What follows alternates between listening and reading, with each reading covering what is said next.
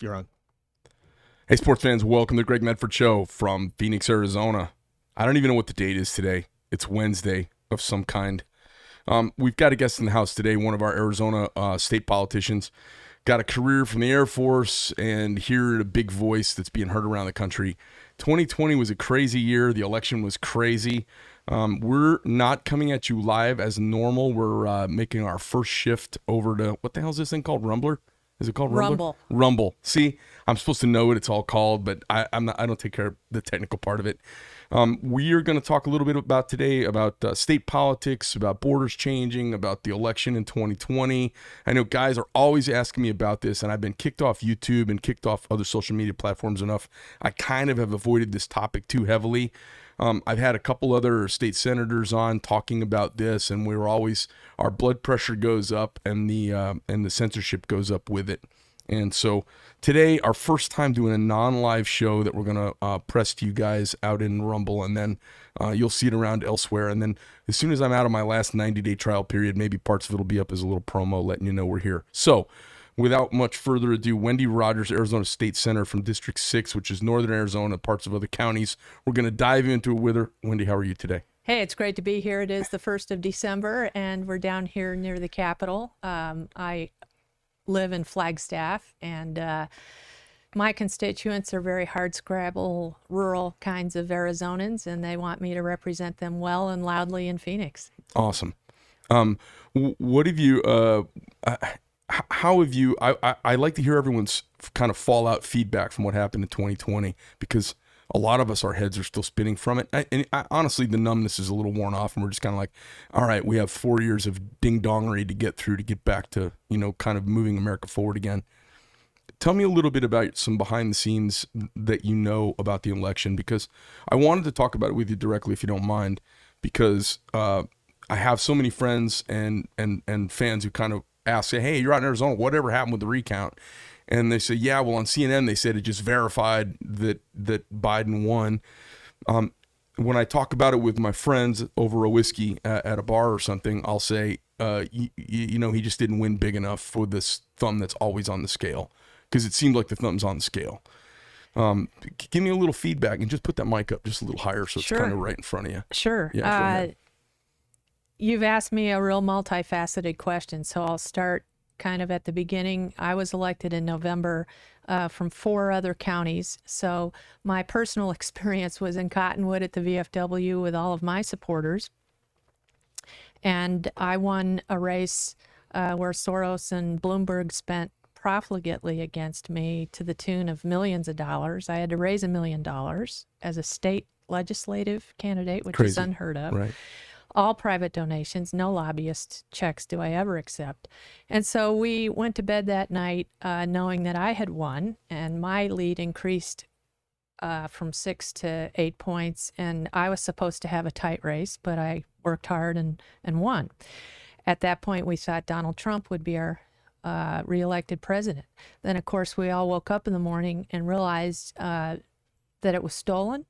And then I didn't get sworn in until January. Well, in November, three, four weeks after the election, my colleagues, again, before I was even sworn in, held a hearing in Phoenix uh, at a hotel where Rudy Giuliani and Jenna Ellis came out and heard testimony. I sat in the front row, as did my husband, and we started hearing these incredible stories of shenanigans with uh, the vote and how things were wrong, and people would sign affidavits and and put out testimony about uh, so much corruption that they thought they saw.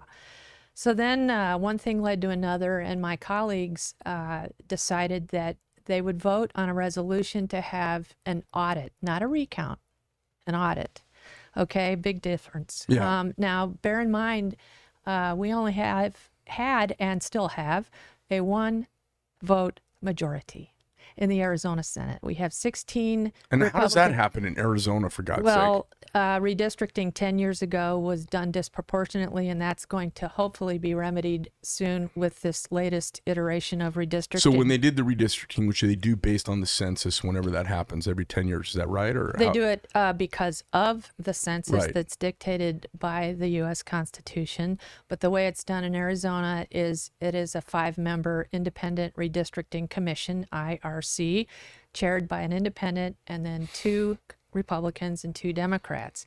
And the way it happened 10 years ago was that uh, Democrat districts were light on population, Republican districts were heavy on population, and so there was a disproportionate unevenness there.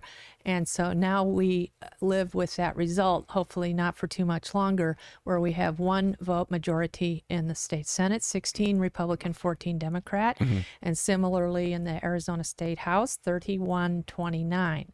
So my race was particularly important that I win uh, Northern Arizona to maintain that one vote majority. So where we then began in January was to commence this this audit. After I was sworn in, it was already underway. Right. Now we were working uh, with quote unquote with the Maricopa County supervisors, who were uh, Republican in name only, and who thwarted us at every turn. Uh, they said we could evaluate the machines at the county. Then they changed their minds. Let me ask you a question about that. Why? Why, why were they thwarting? Do they have some skin in the game for it being one way or the other if they're quote unquote Republicans? What what what's the you know Well, when, when there's a crime, one of the first things you do is look at it and say, what was the what's the, The uh, cover up's worse than the crime.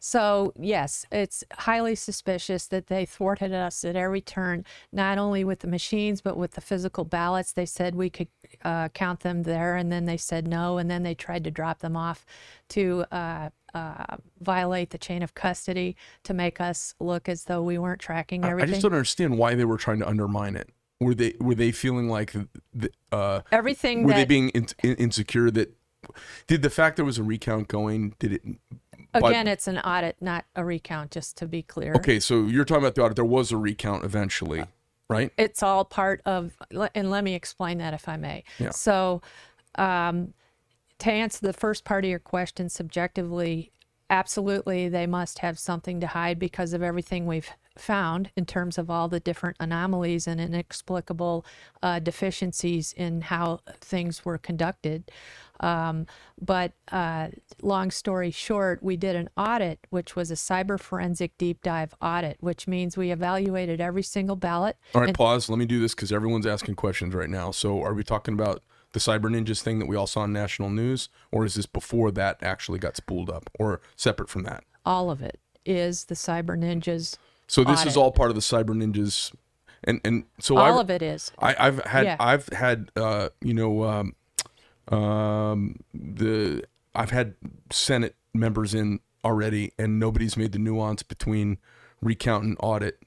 Uh, It all happened together. Okay? So if you had followed it, you might have seen the colored Lazy Susan tables that were on the floor of the Phoenix Convention Center, which is what we ended up having to rent at the Phoenix, uh, sorry, the Phoenix Coliseum, not the Convention Center, down at the fairgrounds.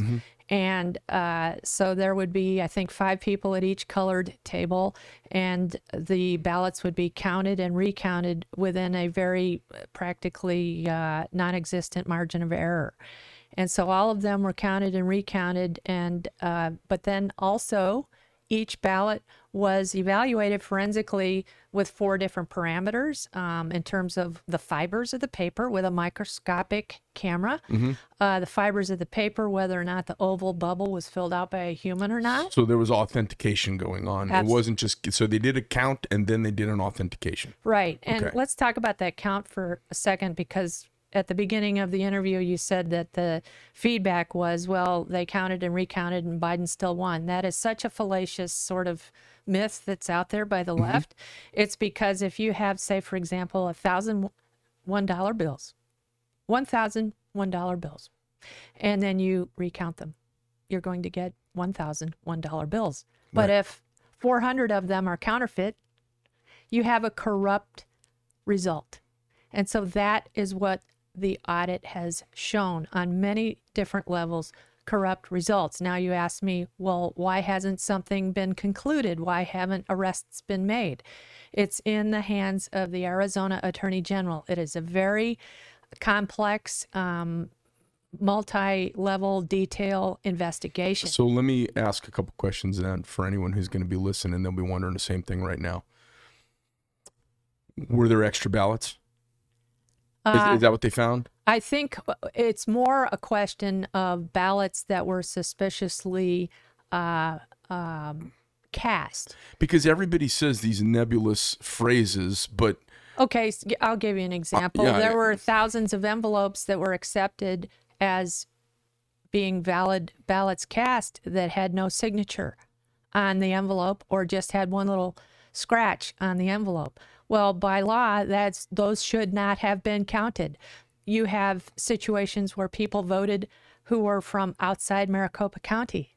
They were counted you have all kinds of situations, uh, dozens of kinds of situations where ballots were counted and should not have been. Plus, you have um, very suspicious circumstances where, say, for example, again, those envelopes that didn't have signatures, they came in as an avalanche uh, input on the day before, the day of, and the day after the election, so that the officials uh, were were inundated and just counted them anyway because they couldn't keep up. So there were a lot of suspicious uh, things that happened. Not only that, but really most troubling is video uh, imagery of three different people deleting data from computers the day before the subpoenas were served. And so that's criminal. And I have called for arrests and perp walks uh, at the behest of the Attorney General, and that's not happened yet. Uh, but we, I expect that to happen.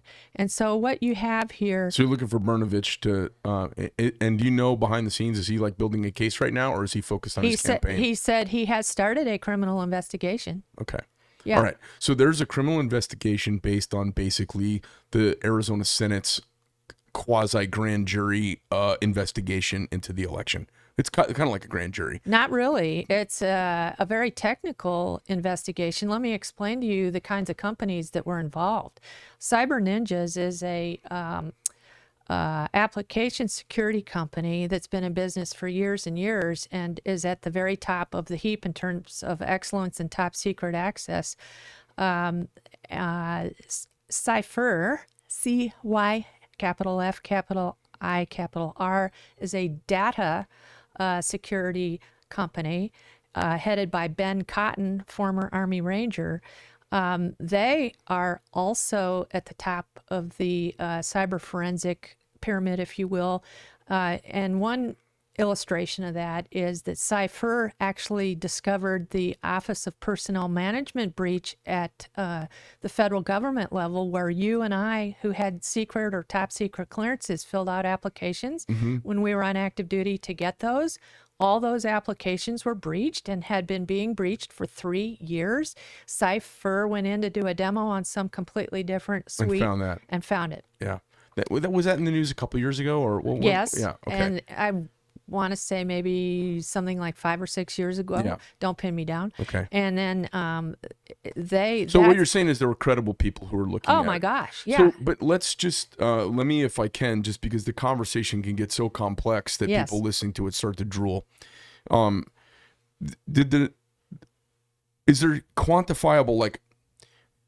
I, I still can't, I can't seem to get a straight answer from anybody who's been involved I, I in know. this. I know what you're asking me. Are there enough votes, Senator Rogers, to say that Biden didn't win and Trump did?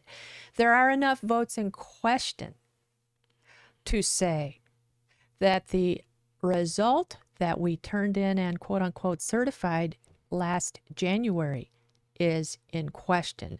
And until a complete and final report is uh, rendered criminality wise by the Attorney General, we still have enough to say that the report we turned in last January was not credible, was not accurate, and should be decertified. Now, you're going to ask me, Well, what does that mean? No, no, I'm not. And- So and I called for decertification, but my other colleagues have not yet. you know, I thought the decertification thing was kind of a cowardly lion move on the governor's part.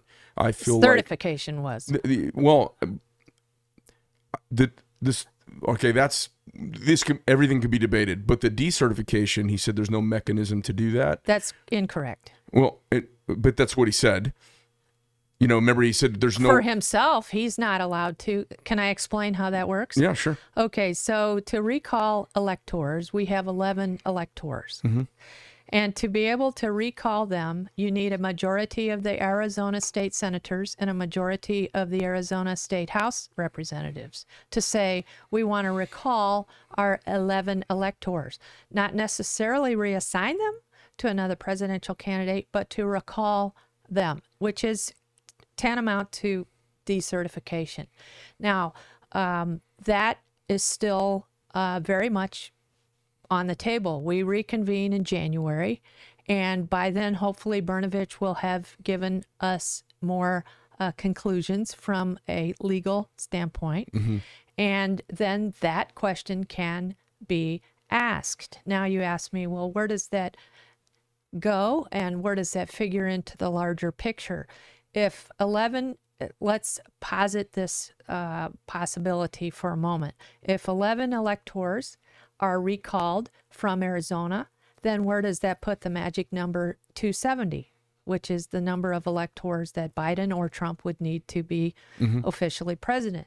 Um, you would have to probably have two more states like Georgia or Pennsylvania or Michigan or uh, Or two or three others that are in question. right? Wisconsin. Uh, similarly, quote unquote, recall its electors.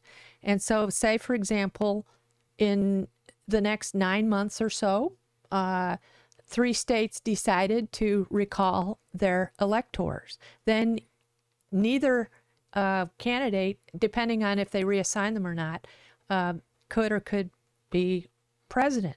Then you ask me, well, what happens after that? According to the U.S. Constitution, and this has happened once before, it goes to the U.S. House of Representatives, For general vote. And that's a very uh, precise thing that a lot of people don't understand. One vote for each state Right. based on the complexion of their state legislature it back in November 2020.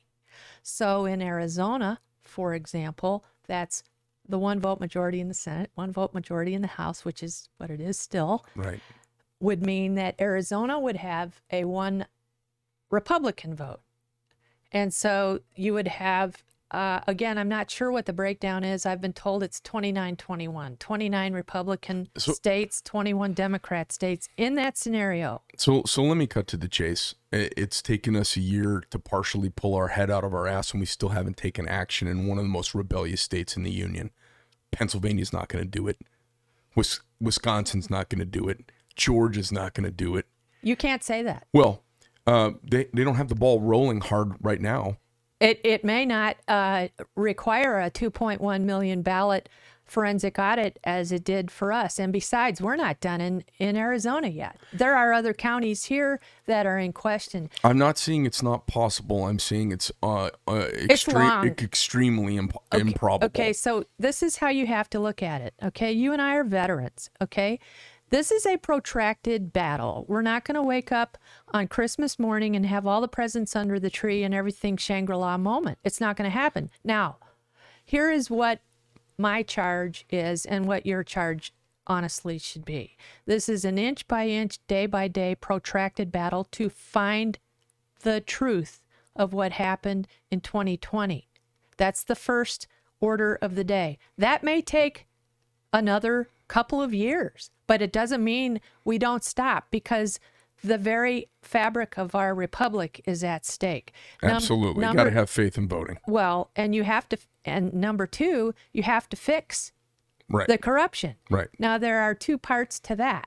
Okay. Number one, we got to pass legislation, which I'm spearheading as well as my other colleagues, uh, to fix the corrupted mechanisms in our state that have enabled this to happen.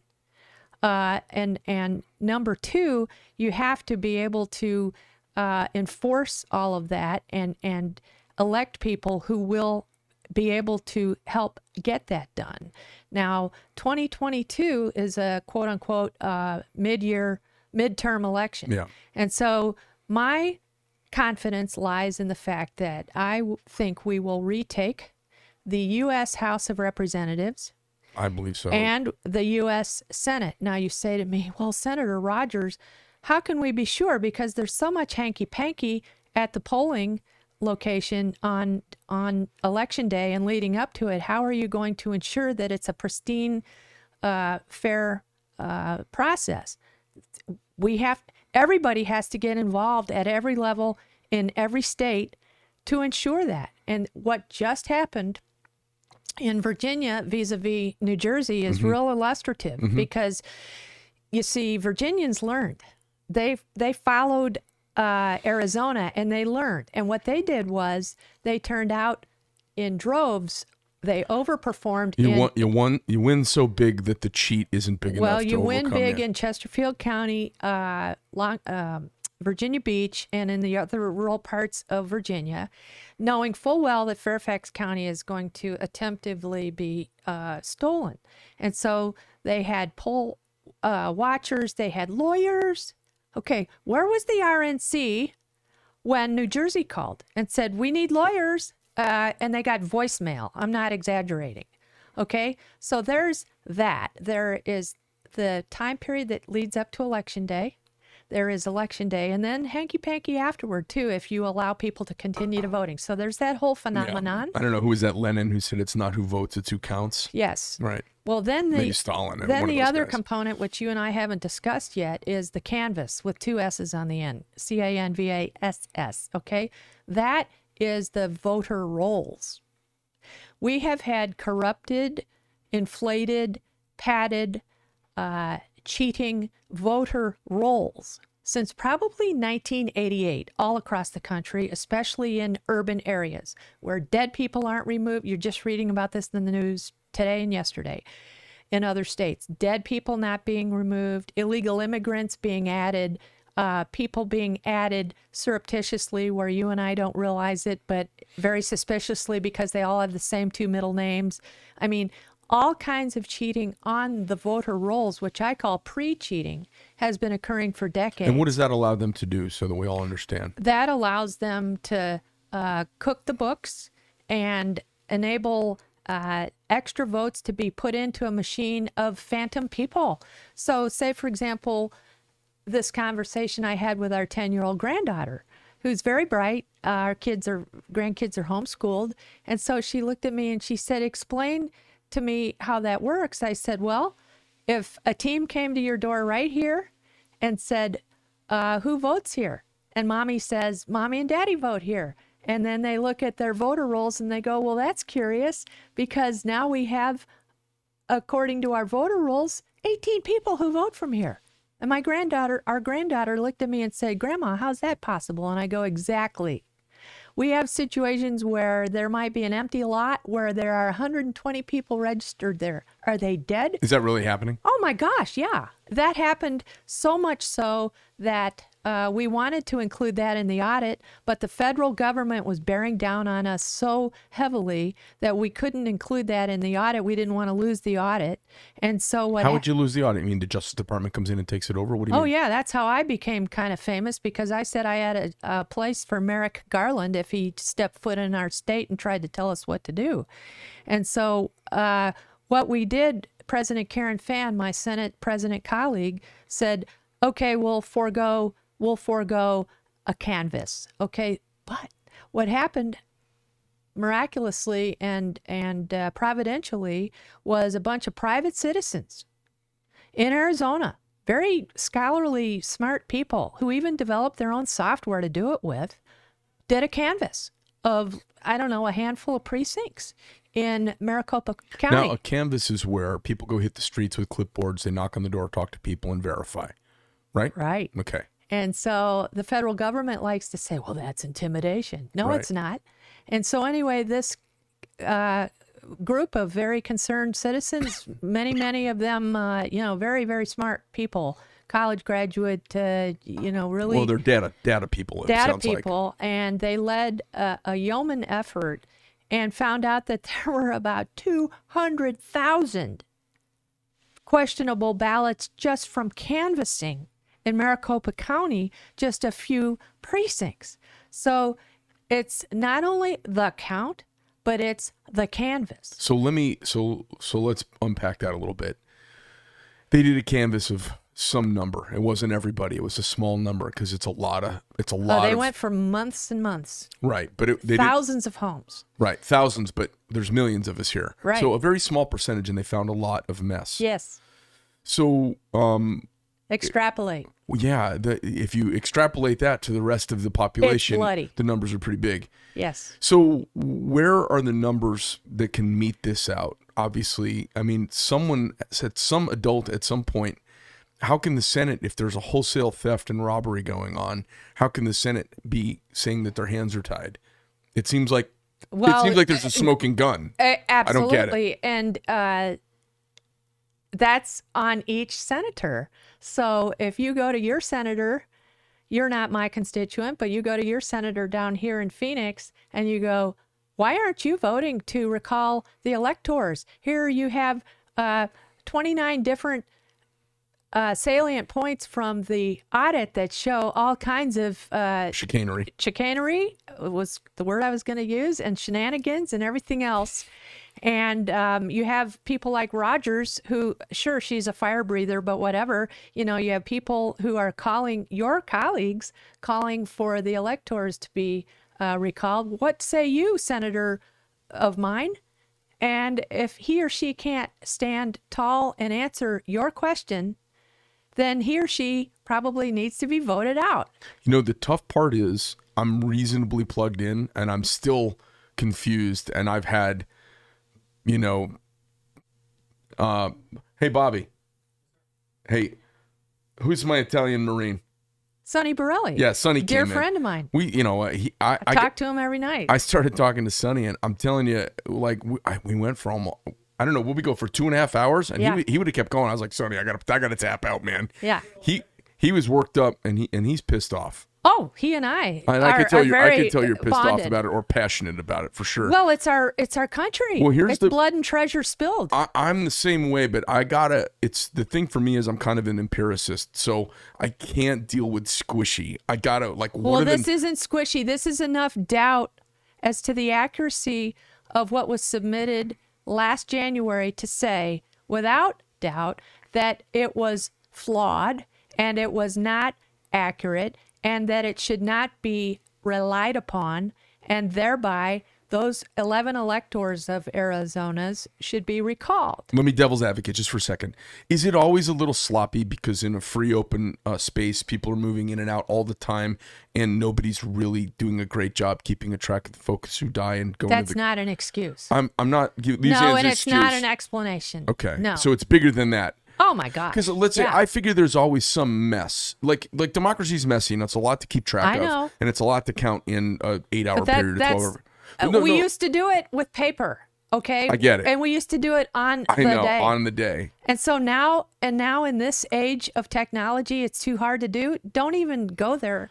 you know, th- the th- left th- wants you to think That's that. why I'm asking because it's still after all these months, nobody has said, "Hey, look, we know 82% of the election was solid, 18% in question, 9% we found in canvassing are people who don't exist. 6% are this. Now, if you take the remaining 18%, it's an undetermined election. If only it could be that clean. But it, there are a lot of different factors that impinge. Okay, so if you say in an ideal world that's the result, that's that's the coefficient that you want to be told, um, it's much more complex than that because of all the different ways of cheating and people. if you guys want citizens like me to go kick down doors and make a Right. stink, we've got to be able to. I am waiting for that result from Brnovich. Okay. a criminal investigative result okay i am i am waiting with bated breath on that but it still doesn't stop me from saying that what we turned in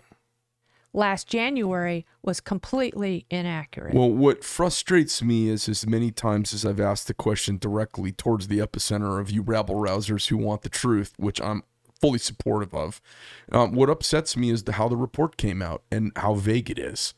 And, and that's what's It- frustrating. it's not vague in terms of It's Biden. nebulous. It's hard to grab your fingers on. Like, Well, it is, Well, how much is missing? What's missing? What? How? Because you know what? If you do, let's say you do an audit recount of one county, and you recount six million votes or three million votes, whatever it was. Well, we should know how many of them we have good faith, and we re- like you count them all. You go, okay, these are all good. You could say, I, I believe the result to that question is I think it in the 70 thousands of we know for sure were not valid. And and I think that number is probably a lot bigger. and nobody has said if those were Trump fixated or Biden fixated. Not not now. They're just not uh, reliable. you know. Right, And right. and so if you have something that is not reliable, then it shouldn't be counted. Right. Okay. So I, mean, I, I- guess it's the struggle of how to answer the question and how to, you know, you want to rally the troops, you want to rally the people. I It mean, will happen. Wouldn't it be nice if you had uh, a hundred thousand people with pitchforks show up down at the Capitol to say decertify? Well- wouldn't, wouldn't you like that? You know that's what my middle name is decertify you know whenever i see someone. But here here is the bottom line.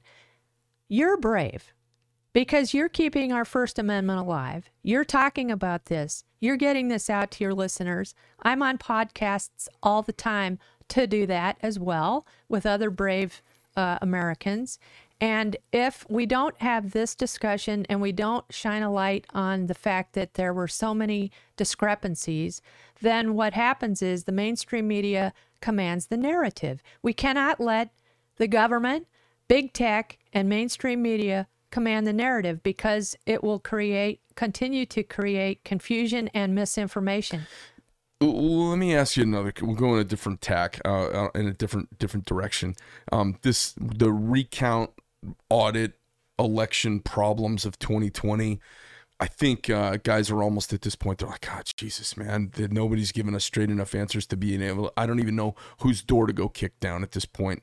So it's a frustrating topic. Sure. And you could sense from my conversation with you that I'm I'm I'm a guy who wants to go kick down a door and you know take care of some business. And I'm like, I don't even know whose door to kick down at this point.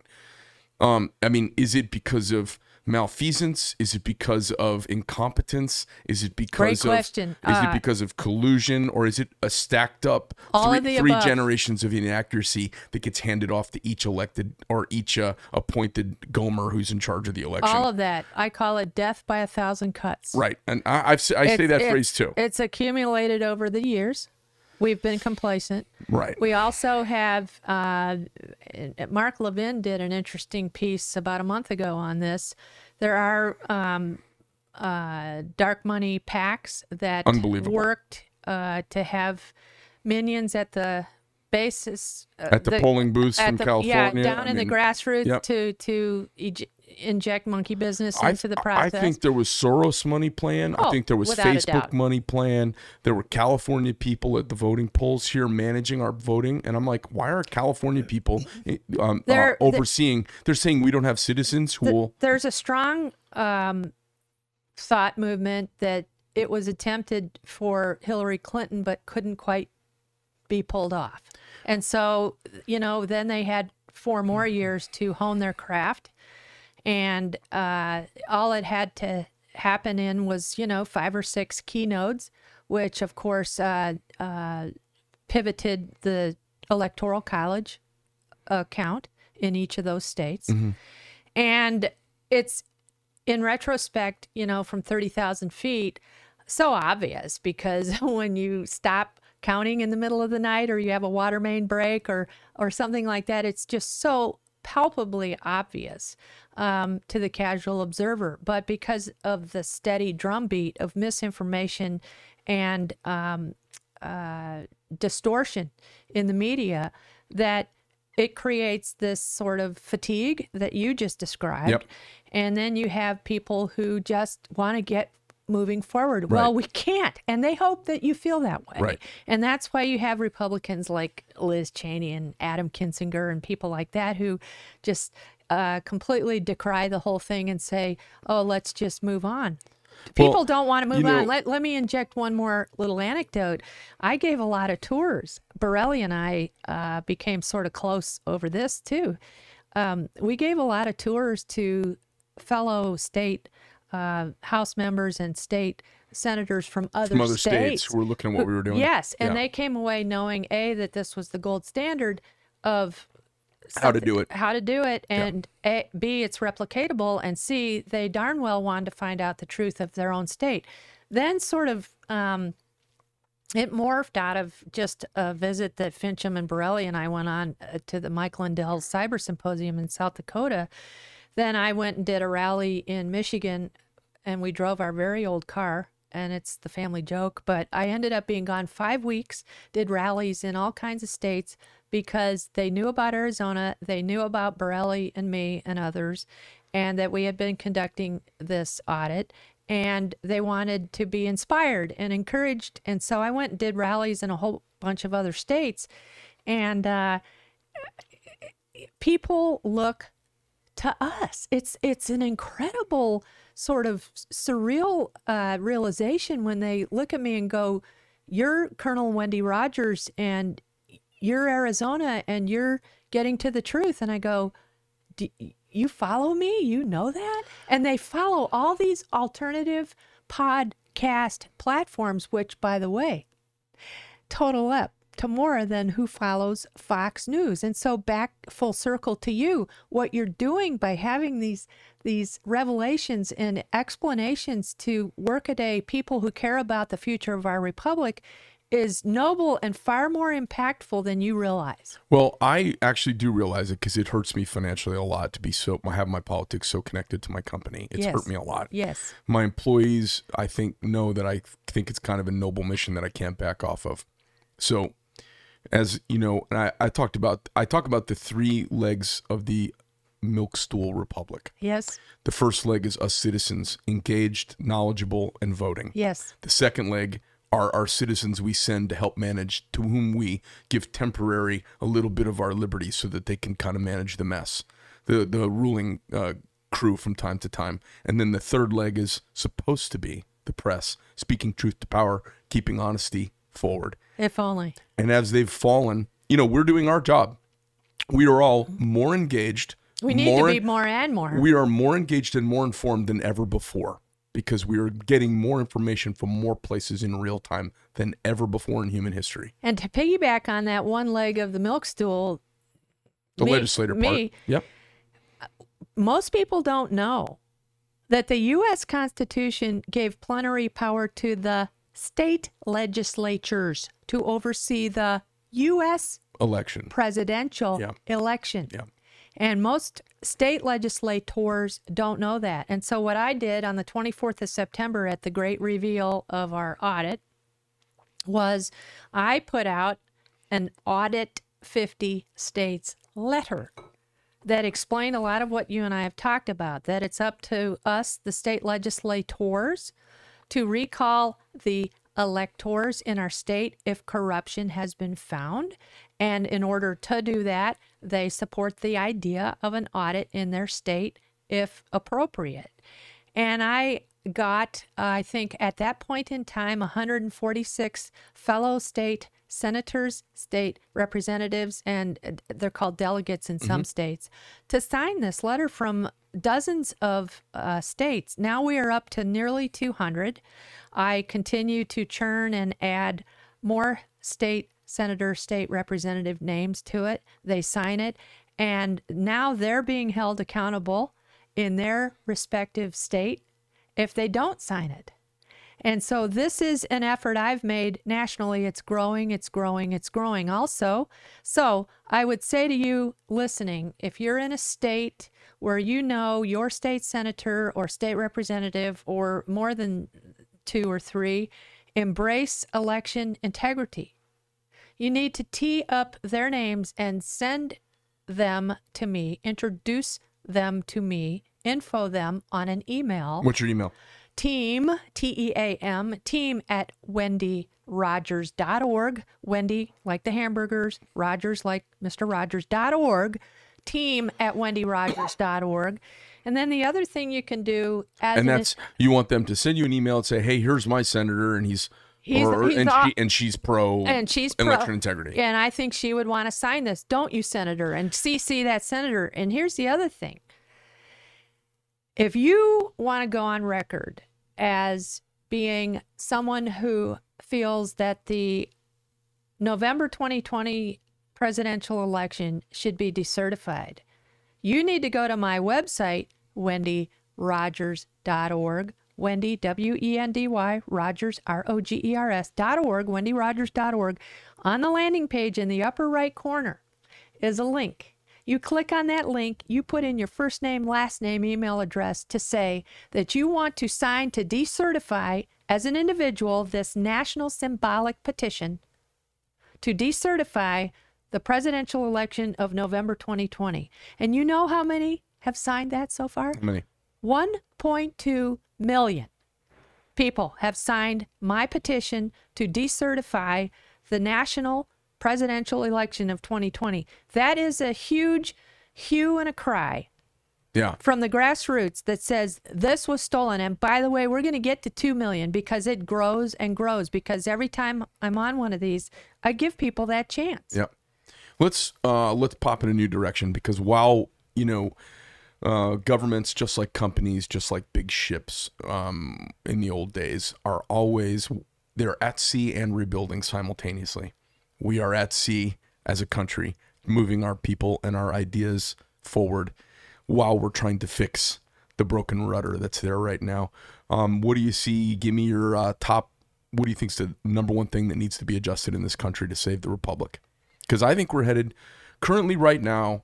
I think we're absolutely on a crash course for the rocks as a as a nation, which it will be a dark cloud uh, on humanity because we really are a light that kind of holds it all together I agree. what is the if you if you were king for a week and you could make or queen for the week and you could make this call what would the call be that you would make to change the to change the trajectory of our nation We, excuse me, have to reestablish our freedoms. We've had so many rights in our Bill of Rights taken away. The tyranny, the mask mandate, the vaccine mandate.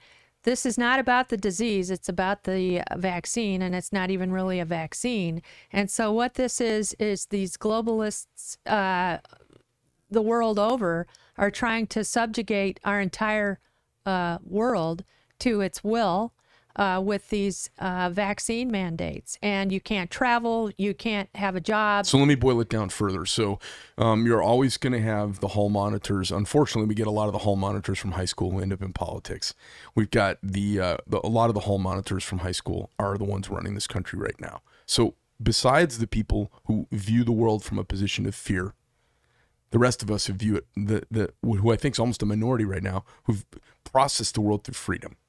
You know, my when I when something goes bump in the night, my first inclination is to not call somebody.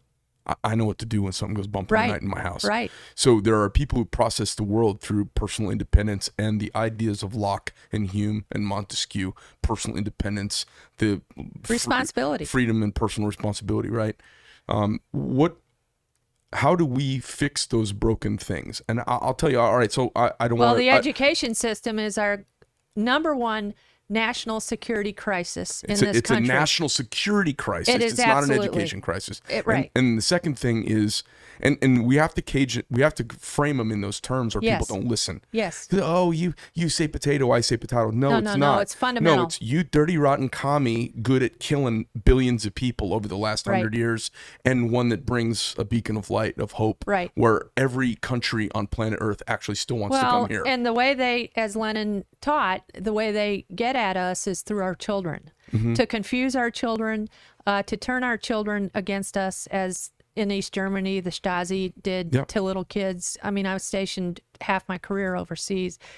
And so this is why it is so imperative that we push back now. And believe me, I'm busier now than I was when we were in session because of all the tyranny. And I don't think the left in its wildest dreams realized that we would cave so effortless, effortlessly to them. Uh, but people are waking up. I believe. I hope it's in time. You know, we're uh, uh, in in total, we're a, a gentle and peaceful and loving and ex- we assume the best of everyone. Yes. and we it's like oh if, if all i gotta do is you know like i'm i haven't worn a mask. I'm an absolute crazy person about it. And Right. the, the people in my life are like oh my god.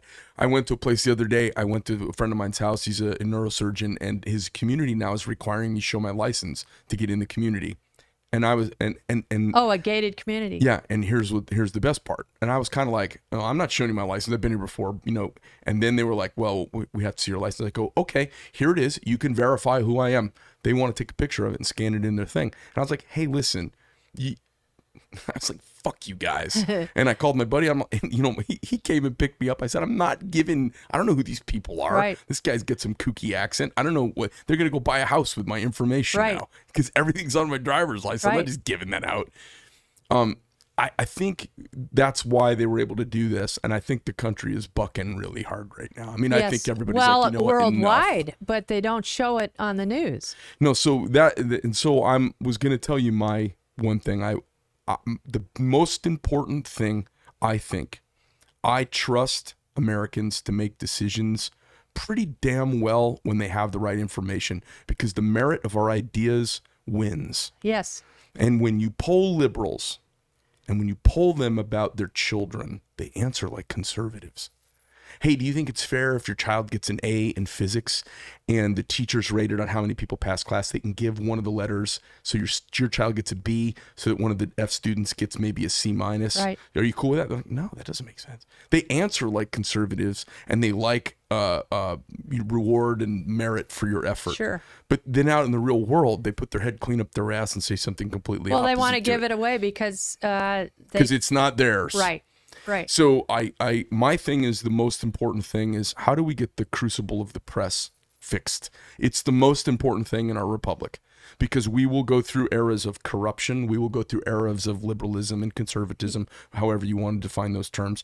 Uh, there's always a You a, a keep swirl. doing what you're doing. you outmarket them in the marketplace of competition of ideas, and you continue to push back. Now, as we discussed before walking in here, I sort of have a, a, a fire breather uh, reputation. It's because I don't back down. I double down. And some in my family, in my own closest family members, are uncomfortable with this. some understand it, uh, but I don't change. And so you have to be relentless. You have to be consistent, very disciplined, and you have to just keep pushing back. Not only pushing back, but then you move what's called the Overton window, which is the political window of acceptability. And so, what the left has tried to do is they've tried to move that to the left by tearing down statues and saying you can't talk about certain things. Right. Well, I push back and I talk about Robert E. Lee. And I talk about things that five years ago we wouldn't have cared less about. But now it's become taboo. I don't care. Right. So I talk about it and I move it inch by inch back. And so this whole um, notion of forced celebration of alternate lifestyles that the RNC has been pushing. I have been pushing against that in my in my uh, media. Now people say, ah, you know, that's so ticklish. It is the right thing to do to talk about the right ideas. And if you cower, then you're giving in. Yeah, you've already compromised on correct. Exactly. And it, uh, you know, th- I was talking to somebody else. I said, you know, if somebody comes to you and says, "I want to kill somebody," do you negotiate with them? No, you, we're not killing somebody. Right. Stop. Right. If somebody, but that's what's happening in Australia, New Zealand. it's nuts what's going on. Yes. And if you look at what uh, they propose as normal, they're out of their goddamn minds. They're insane. Right. And so they keep pushing that window. And then Yeah. we keep saying, "Oh, it's okay. We compromise. if I if I get the shot, then everything will be okay." No, it won't because then in 6 months they'll ask you to do the booster. And then Right. the, and what And then did, they want more money. and then what did DeSantis say? I thought which really encapsulated it well in one or two sentences the other day. He said, at the beginning, it was 14 days to stem the curve. Now it's three shots to keep your job. Right. You see how far they've moved that? Crazy. Yes. Crazy. It's almost like someone sitting behind the curtain seeing how far they can push. Yes. And you know that's the problem with you know they give an inch the give an inch, take a mile concept, that phrase exists in a lot of languages, has been around for thousands of years because we know that to be the truth. Yes. Anybody with power, you know, that's why we always have to be pushing back. I think uh, people forget, and and we've stopped teaching. I, I occasionally get asked to go talk to kids at schools, Right. and a lot of times it'll be about business or it'll be about military service or how to serve your country, and it almost always I will end up talking about the Civil War. Uh huh. And I like to bring up to people that, and I ask kids, I go, hey, do you know how long slavery's been around? Let's just pick something controversial. And I could see the teachers squirming. And and they'll say, oh, 100 years, or we invented it, or 18, or 1618, or whatever, some crazy ass number. I go, since the beginning of all human recorded history, there's been the enslavement of peoples forever. And it In- still exists. and I said, and you can, and I always say, and you can get on an airplane today if you can afford the ticket, and you can go to mid continent Africa and buy a human being. So, Well, let's talk about uh, sex trafficking. well, let's talk about Yuma. I mean, it's it's it, it- it's it's, mod- around it's the modern day slave trade, for sure. and it's But I, horrible. I, what's happened here? You know, you said that you, it was interesting. You said the crisis is in our schools. Yes. and you're absolutely right. The crisis is allowed to happen there because it's the crisis is not being reported by the press, right. and But they- it's also parents who are disengaged.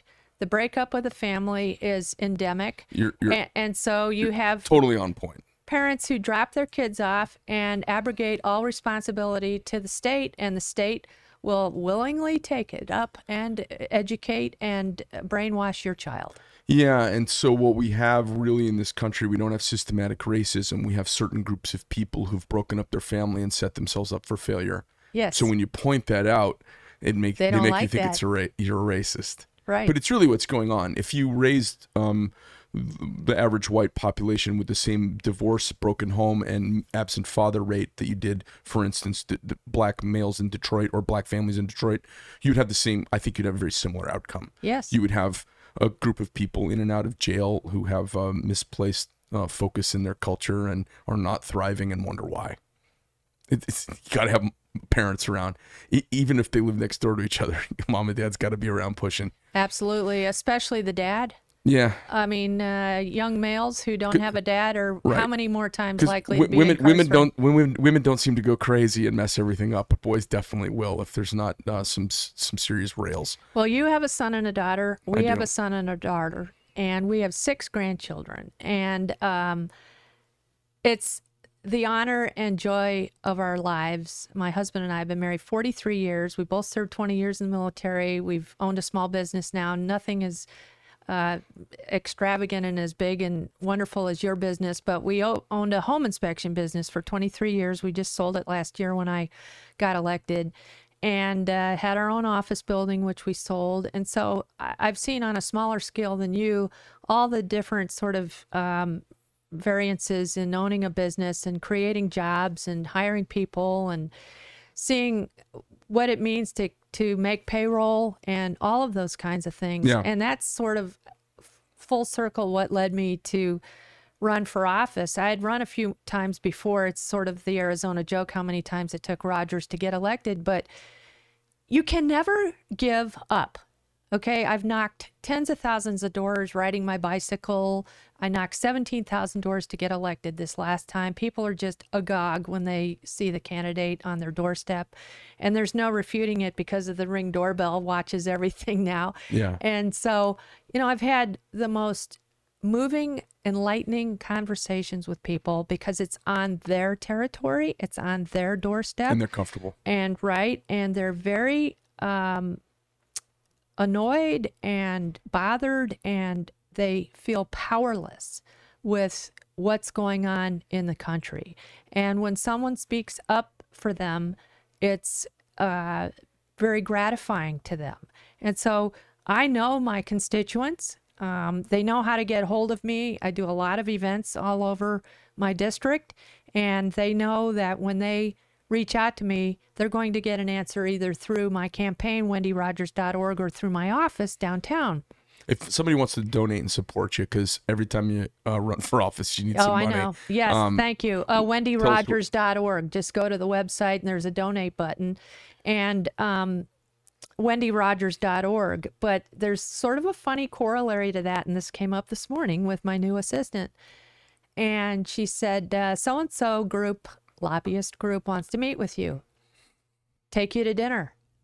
I I messaged her privately and said, uh, "You need to find a discreet diplomatic way to tell them I don't. I'm not interested, and I'll tell you why." Because my colleagues can do it all day long. It's fine. I don't have a problem. That's their call. But I won't because I don't take donations from lobbyists. I return them. My uh, volunteer that opens my mail returns them with a form letter. And it's because I don't work for the state senate. I don't work for the governor. I bet you drive people crazy, I don't do. you, Wendy? And I don't work for these lobbyists.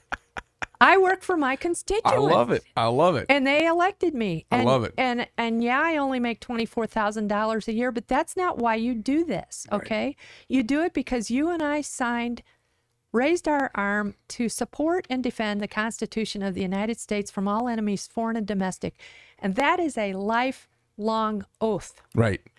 I never got unsworn. That's right. That's right. And so, you know, we, we, we have different branches of the military in my family. I, I come from a long line of Army officers. Our son became a Marine.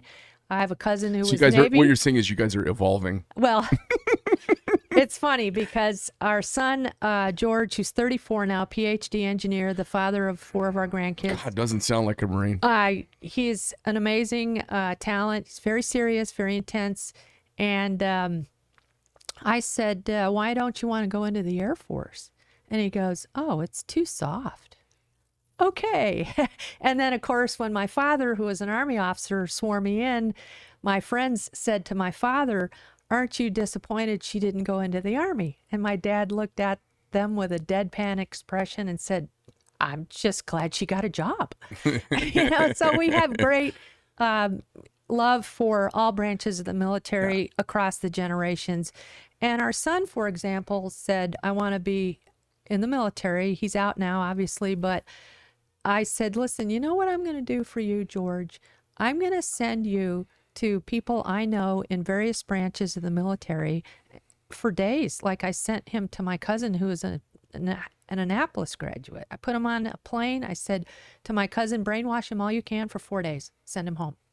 I'm going to step away. You need to make that decision. Yeah. And so he chose the Marine Corps because, as you know, uh, it's very Because of our sexy uniforms. it's very spit and polish. yeah. And oh my God, that's the first thing you said. You're Jason out there's a Marine. All of us were like, well, because of these shoes and the pants, of Yeah. course.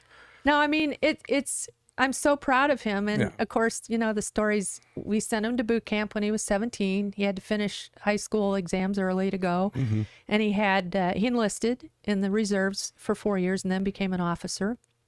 Did, he, And- do- did he do PLCs while he was in college? Yes. Yeah, that's what I and did. so uh, he, yeah, so he went to boot camp and he said, I'm going to have my birthday there at boot camp. Don't send me anything. Don't send me cookies. Oh my God, I or-" hope you sent him a And cake. I, I said, okay, enough said. So we picked him up at the end. He goes, actually, guys were getting cookies and they were allowed to open them and stuff. And I said, no, I, you told me what to do and I did it. And he goes, no, no, I know, mom. I know, mom. But It's a kinder, gentler Corps. you know, like before he went to boot camp, he had that year of high school once a week, go see the gunny and work out as a group and all that.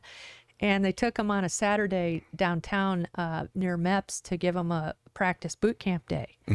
And they were driving him back home in the back seat, and the gunny looked behind and said, "Well, George, what'd you think of practice boot camp day?" And he, without missing a beat, says, "Ah, it's nothing compared to my mother." I said, "You said that to your gunny?" Yes.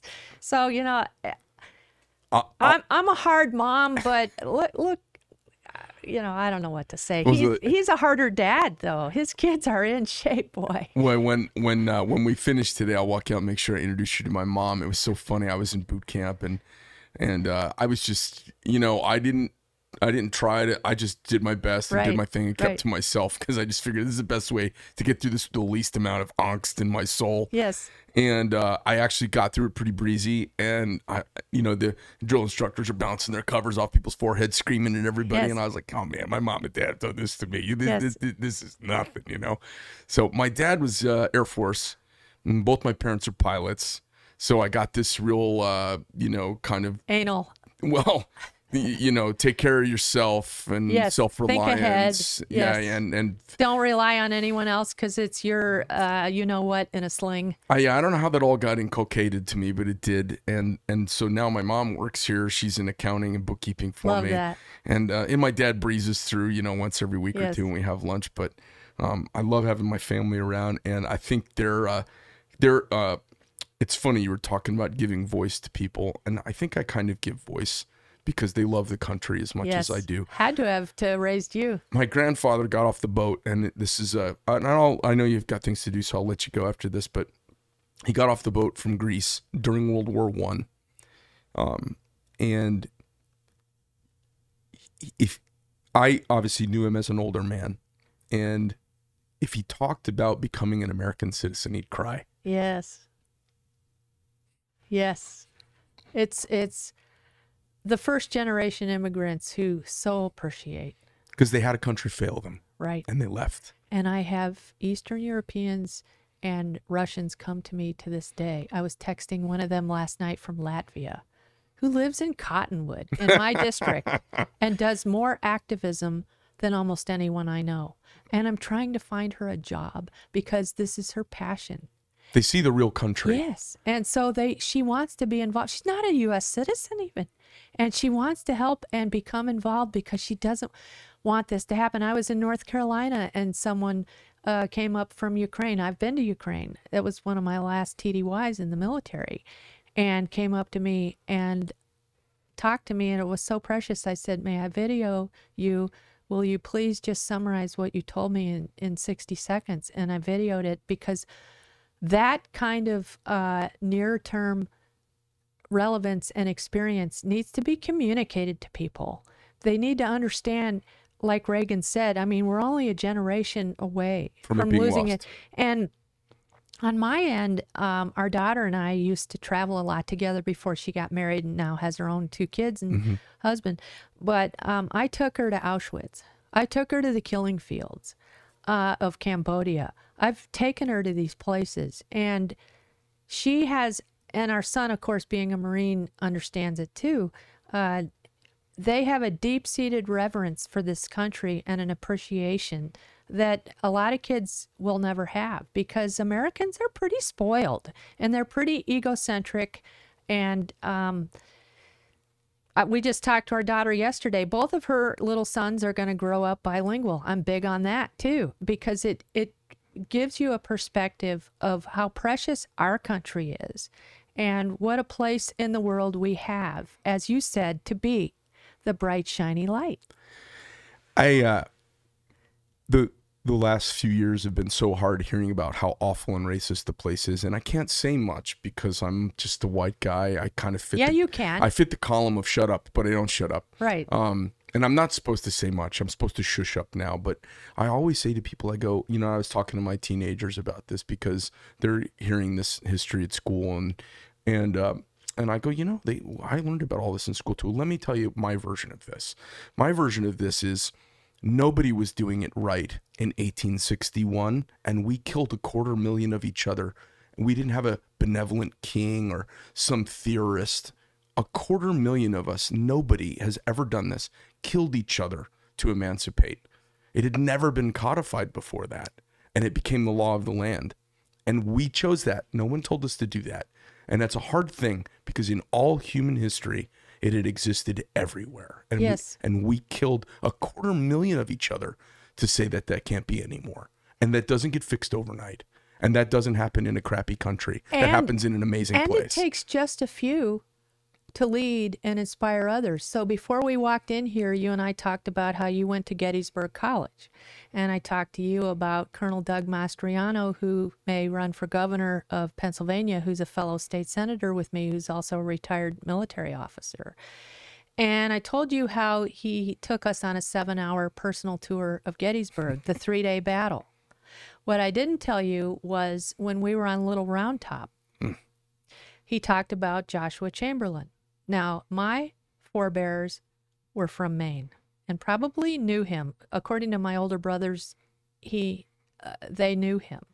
And of course, uh, Joshua Chamberlain was an academic, sort of a mousy, um, apolitical guy who rose into the uh, job of being general, commanding general, and on the third day, basically saved the Union, his unit, against an Alabama unit uh, at the very end of the battle line, uh, saved the Union.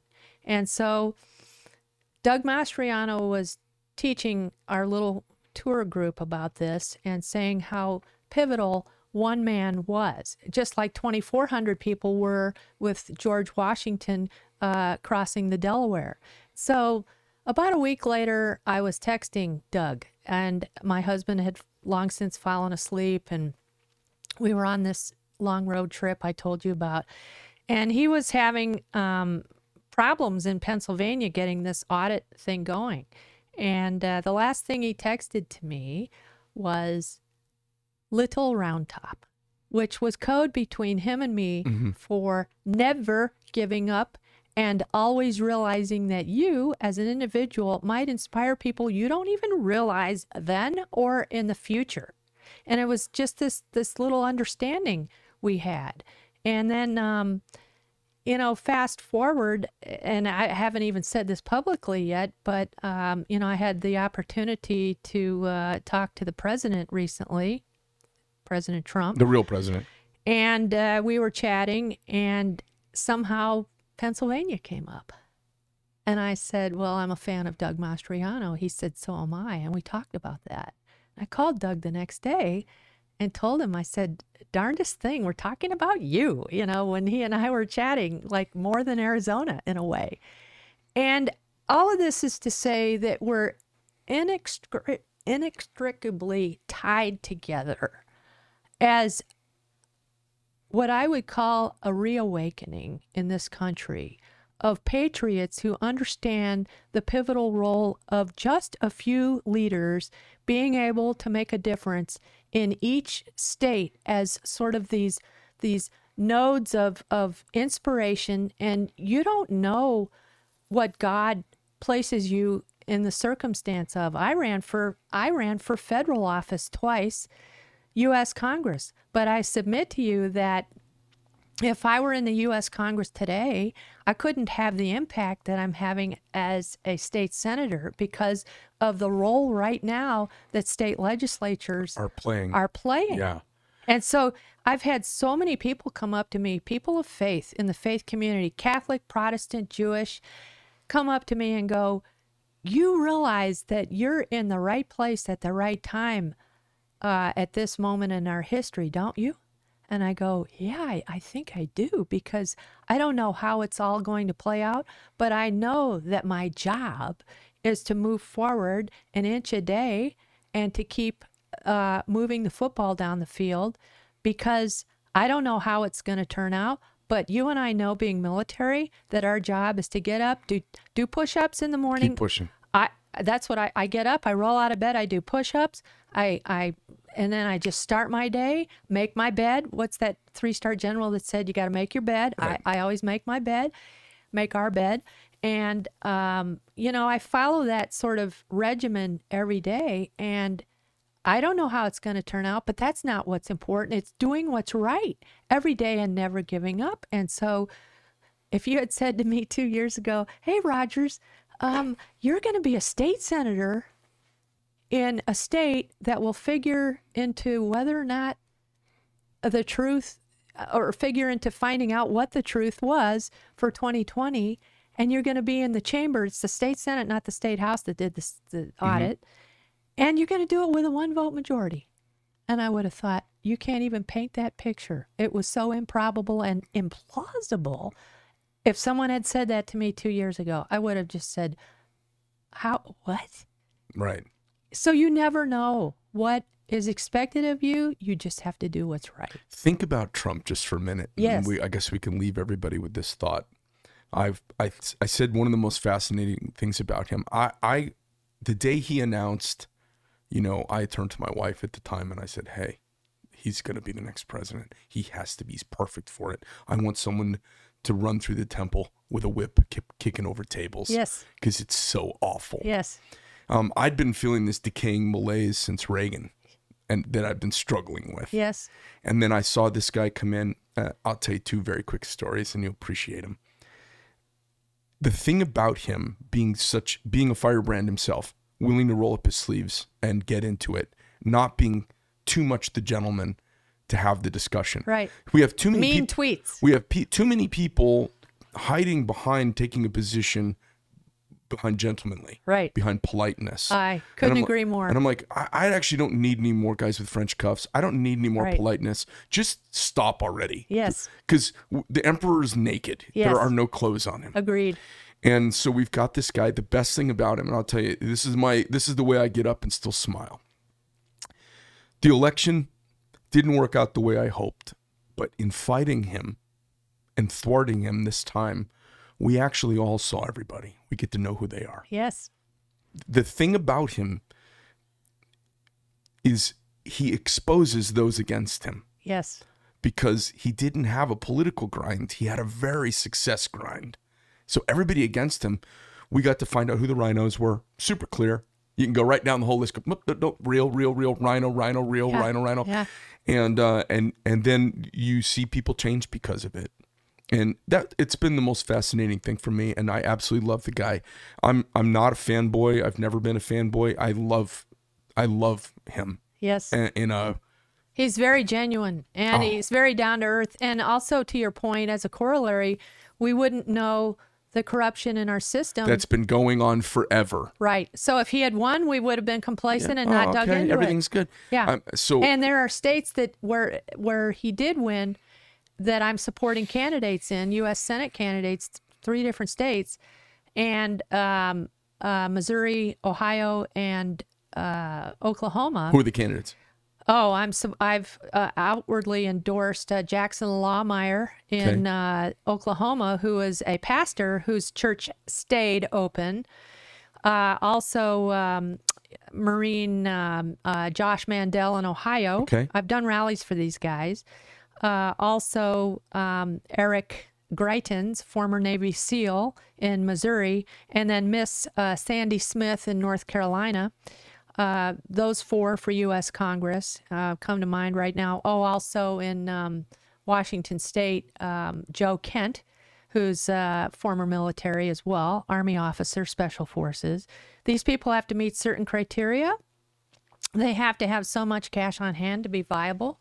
We do a complete vetting. Uh, they have to be MAGA candidates and they have to be all about audits in their state. And in most cases, I think each one of these was the first in his or her state to call for it. So, anyway, um, I, I digress. But this is these are the people who will make a difference. And it is so important that we get behind these people. This is why I agree with you. I think the overreach has been horrible by the left, but stand by for more. Oh yeah, You're going to see they're very, go- they're going to try, but their capital is spent. Yeah. they played the wrong game. You know what's so funny? I've said this a bunch of times. The Democrats lost the greatest opportunity they ever had. The guy they had in the White House was an ideologue. He was a deal maker. They lost an opportunity to have Yes. a bunch of wins because you know what he wanted to do? He actually did want to spend a trillion dollars on bridges and roads. yeah, instead of the bullshit that they've been trying to cram up our ass for the last year. He he was a guy they could have won with repeatedly because when he came in, the Republicans were more against him than the Democrats were Yes. practically. I mean, they were unhinged and nutty, but they missed this just golden opportunity to be like, look, we put aside the fact that we hate the guy and go, God, we could deal deal with him. We couldn't have done with a Republican in a hundred Yes. years. They just they're they're self destructive. Unfortunately, right now they're they're kind of tearing down everything else. Well, right, and now it's incumbent upon us states. I mean, I, I think Arizona can build the wall. I put in for seven hundred million dollar appropriation. I'm a new senator, but I did some very forward-leaning things this last session, and I put in for seven hundred million. It went through committee, okay, um, which was unprecedented. It didn't get a lot of press. But I believe uh, if we, when we have a new governor, that that's doable. Um, it, it, it's really a political will kind of thing. Oh, And- I, I totally agree. I- and, I- and the heartbeat bill, I put in for the heartbeat bill. I re put in for it just recently. Uh, the House has a mirror bill going. Uh, I've put in a lot of bills.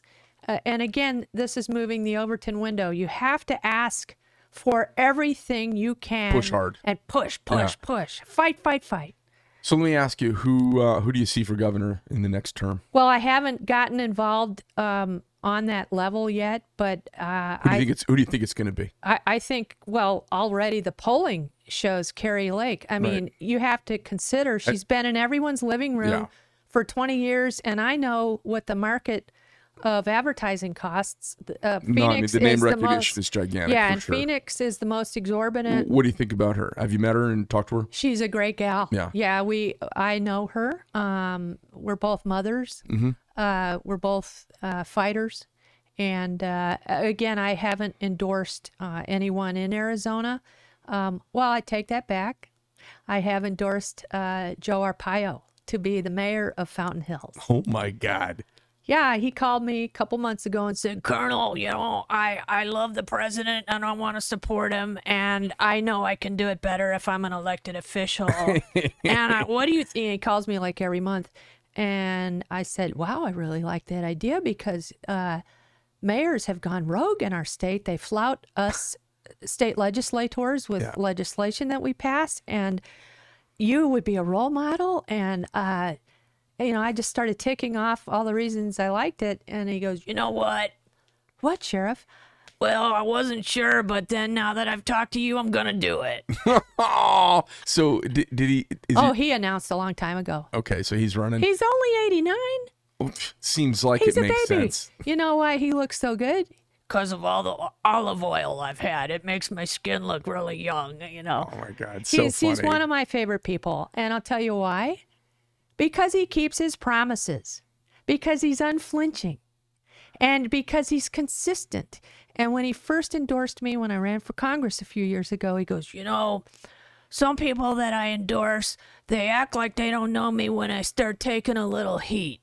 And I go, I'm not like that.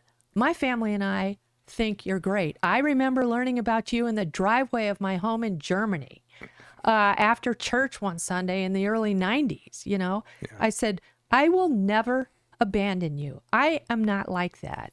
And he Okay, you know. and then and then we've just been really good friends ever since and he's supported me i've supported him because he is an unflinching conservative when i got elected one of my colleagues came up to me i had not met him before another state senator and he goes i think it's great that you won and you stayed hard right I said, don't say hard right. That's what the left calls me. I'm unflinchingly conservative. I said, you have to define the terms as Don't- we want them, Yeah. not as the left wants them. Don't self spin yourself. That's right. Uh, you know, it's funny. I I got to I it's kind of one of my first kind of political things. Is uh, a friend of mine in town who's a big donor. He said uh, he calls me and he goes, and I'm gonna do his impersonation. He's got a squeaky eye and a voice like this. He's deceased now, but he says, Greg. He says, I'm gonna go. I'm supposed to have lunch with Joe Arpaio and some gal who wants to be governor, like the f- three of us. Would you please come along? Because I want you to. I want you to kind of get in everybody's grill. And I was like, okay, Frank, I'll come along. So, Oh, I know uh, Frank. Frank DeSoma. Yes, he donated to me. So Frank and I are sitting there, and it's this gal Christine who was in House Counsel for GoDaddy, Yes. and and uh, She ran for U.S. Congress. and she ran for governor Yes, here. yes. And uh, Arpaio, her, me, and, and then her husband, who I believe is an Air Force colonel, he was sitting down like a table away, kind of letting us have her. So we were talking, it, and uh, she was courting Arpaio, trying to get his endorsement because he was kind of big national news at the time. Frank and I are sitting there quiet as could be, and I remember she was almost just dancing on the table, and I could, and he wasn't going to give it up, and she was asking about. It was one of the funniest lunches I've ever been to.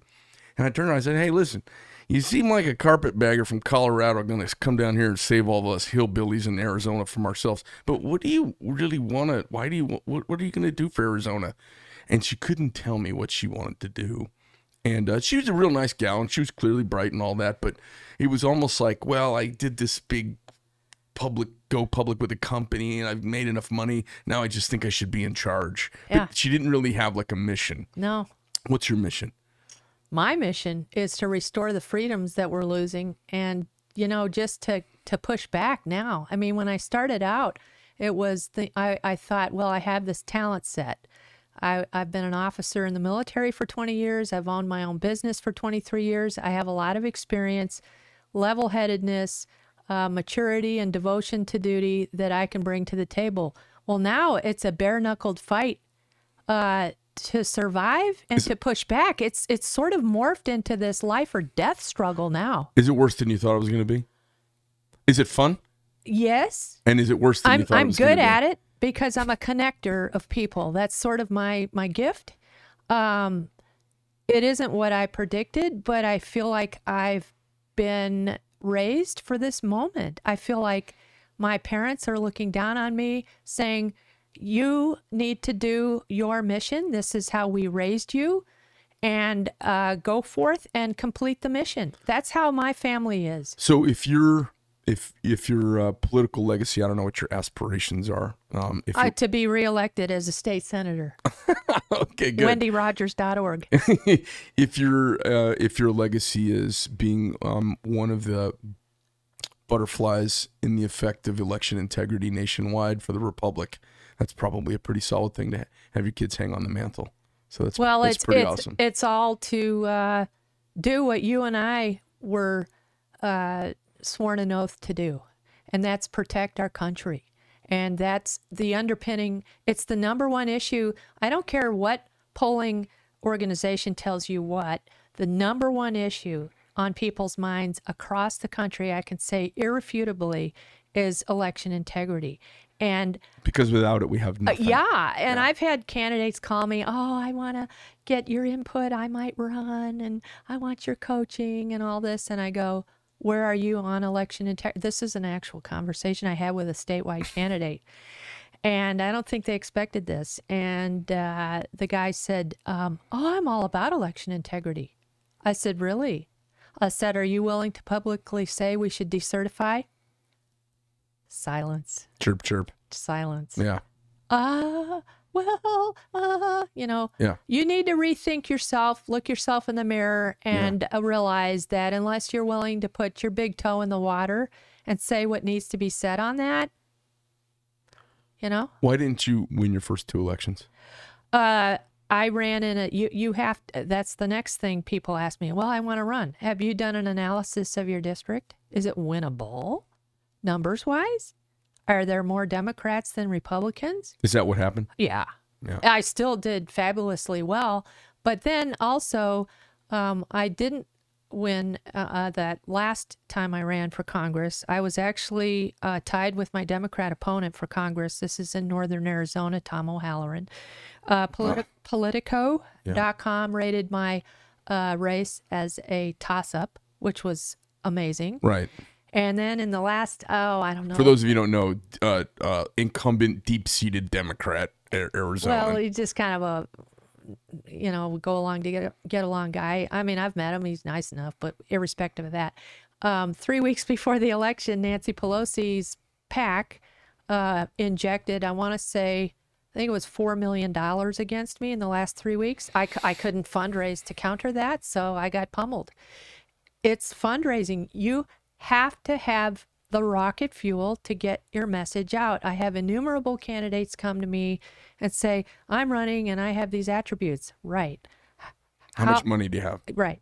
Because unless you can get that word out skillfully, um, again, this is like campaign 101, but there are different spheres. There's radio, there's TV, there's door knocking, there's fundraising, there's the digital sphere, which is huge, and um, all these different levels. And so, for example, I ran in a district that they said would be a toss up race. Well, the last three weeks of my race, uh, we realized something fundamentally important. I'm in northern Arizona. People care about the forests. People care about clean water. People care about not having Flagstaff turn into Portland. Why cede ground? You're military, you're an infantryman. Why cede ground to your opponent on these issues just because? I we decided as a team, heck no. Republicans are all about thinning the forests so that we manage our forests well. Republicans are all about clean water. Republicans are all about getting homeless on their feet. And so I went and recorded a bunch of ads about that. I said, I don't want uh, northern Arizona to become California. And that was very clear. It doesn't mean it doesn't mean change who you are. It means but speak to the issues. Absolutely. Right. And so, what Republicans often do is they seed ground on these kinds of issues that independents are yearning for leadership on. of course. And so, I won Coconino County two to one on election day voting. And it's a hugely Democrat county, but it's because independents broke for Wendy Rogers because I elucidated the facts on where I stood. I'm on the Natural Resources Committee at the state Senate. It's important that I am. I have to deal with issues in Sedona and Flagstaff in particular.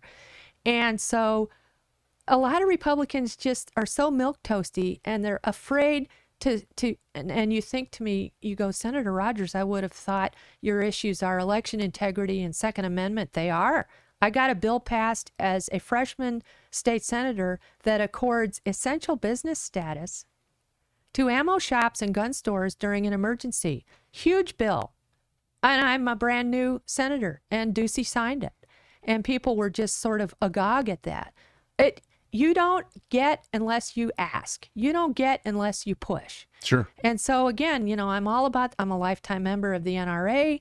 Um, every everyone in my So you- you- family you, is check CT the conservative boxes also. yeah, but it's they're part of because who, who, I am, and Right. I put in the heartbeat bill, and and so you say to me, "Whoa, natural resources, really, Wendy?" Uh, yeah, because it's where I represent. Right. It's my life. Right. I, it's not li- contradictory to conservatism. I live exactly. Right. I live among huge ponderosa pines in Flagstaff, Right.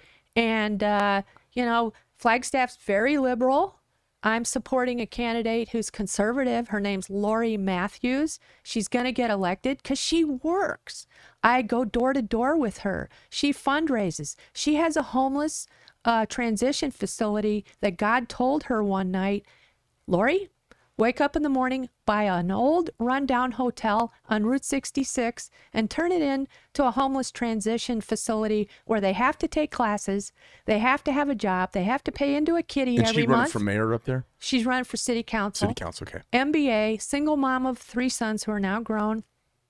And she's the only person I've gotten behind uh, uh, really uh, adamantly because she works and she does the plan. She goes out every night, gets signatures. I've gone with her, and people recognize me because they voted for me and stuff. And, um, you know, I have supported her because she can actually make a difference. It's so loony liberal up there, and it all rolls graphically downhill from Flagstaff, the silliness on the minimum wage and all this kind of thing. Yeah. That if we can get one or two good, strong conservatives in there, and it's a nonpartisan race, I get that. But I helped her with her messaging. I said, people want their schools back. Right. People want to be able to live in Flagstaff. It's not even affordable anymore. People, you know, want just the basic uh, rights that a Flagstaff resident used to have. And so, you know, her messaging is that, and it's resonating far and wide. And she she's a mama bear. 80% success rate she has with a newliving.org with her organization. 80% success. Right. Get out of the cycle of homelessness. Right. 50 people live there. She runs this on a shoestring budget. I think it should be replicatable statewide. Right. Because it's all about responsibility. It's all about people who go there, sign a contract. They end up staying there probably about two years. They get out of homelessness. And story, if you go to anewliving.org, A N E W living.org, there are testimonials of people who've been through the program. This came to her in a dream, okay?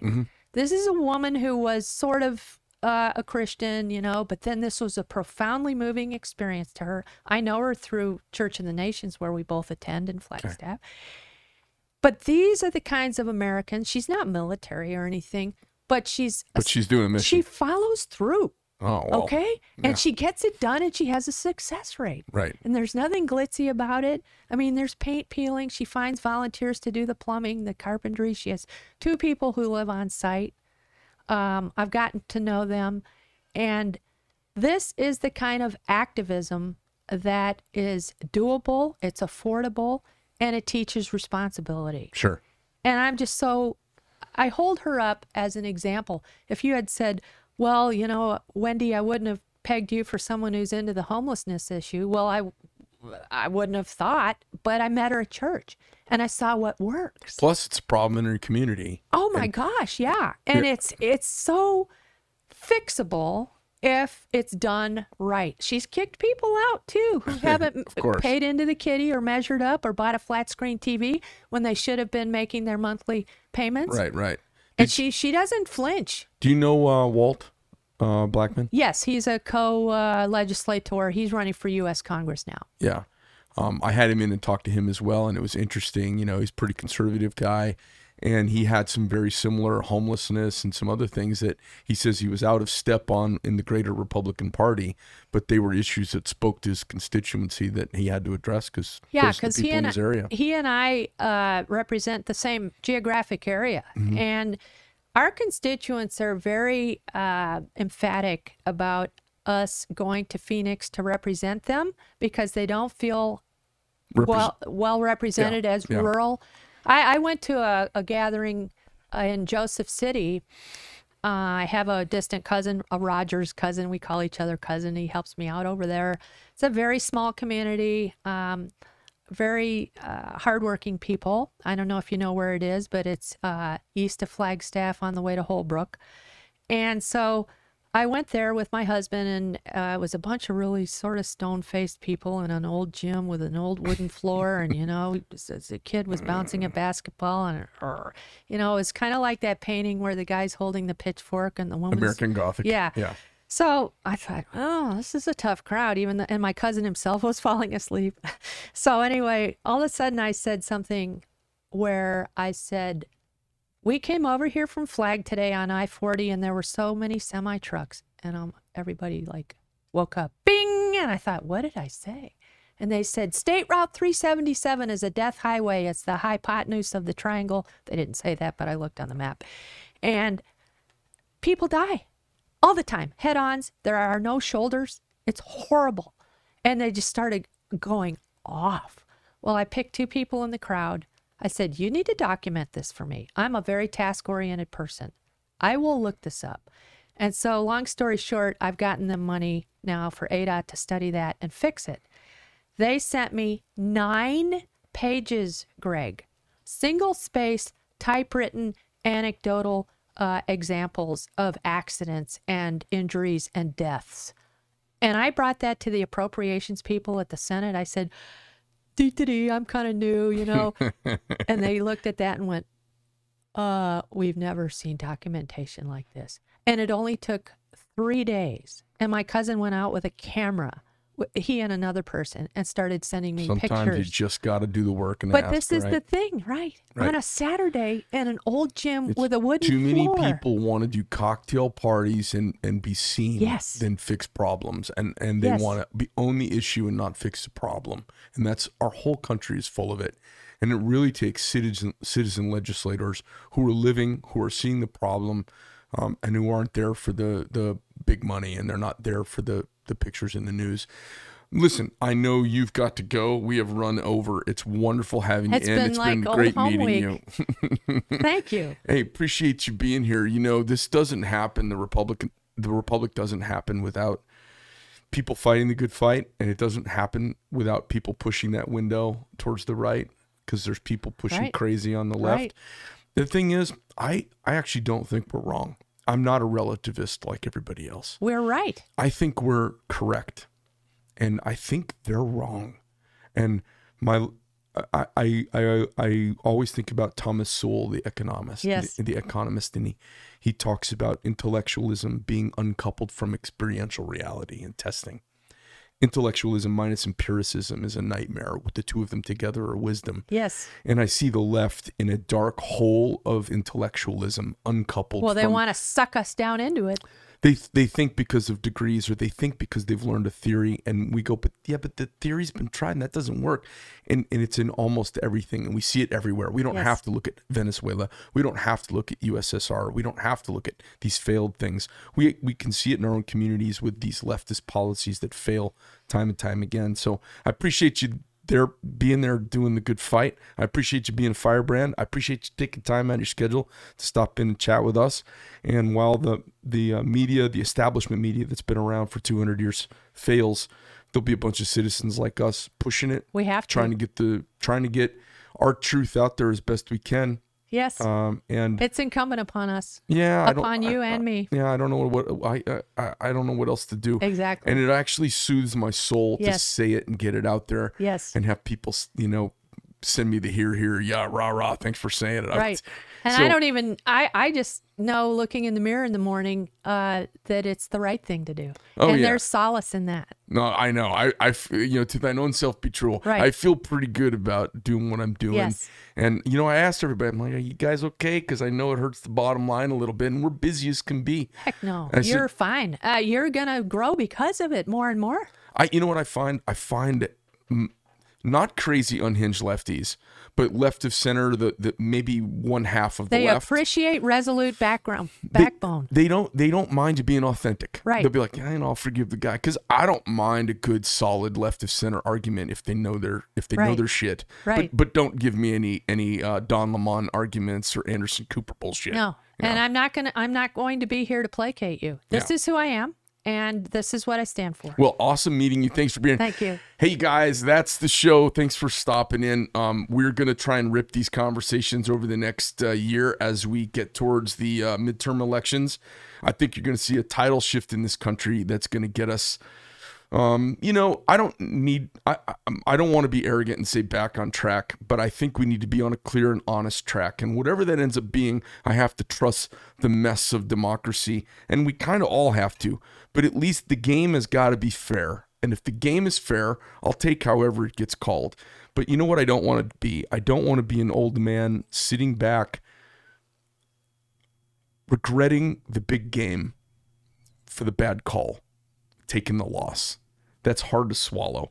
And I think all of us, it's incumbent upon all of us to listen to conversations, slow down life a little bit, turn your podcast on where you're doing something else that maybe is a little mundane, where you can have your brain diverted, and uh, and and hear from people who are actually in the trenches doing this, and avoid the mainstream media at all costs because they are the worst thing our country's ever experienced. I think they're worse than China. I think they're worse than the Soviet Union was, and uh, I um, I uh, smile at the uh, at, at their failure as it comes upon them. So thanks for being here, and uh, I'm out.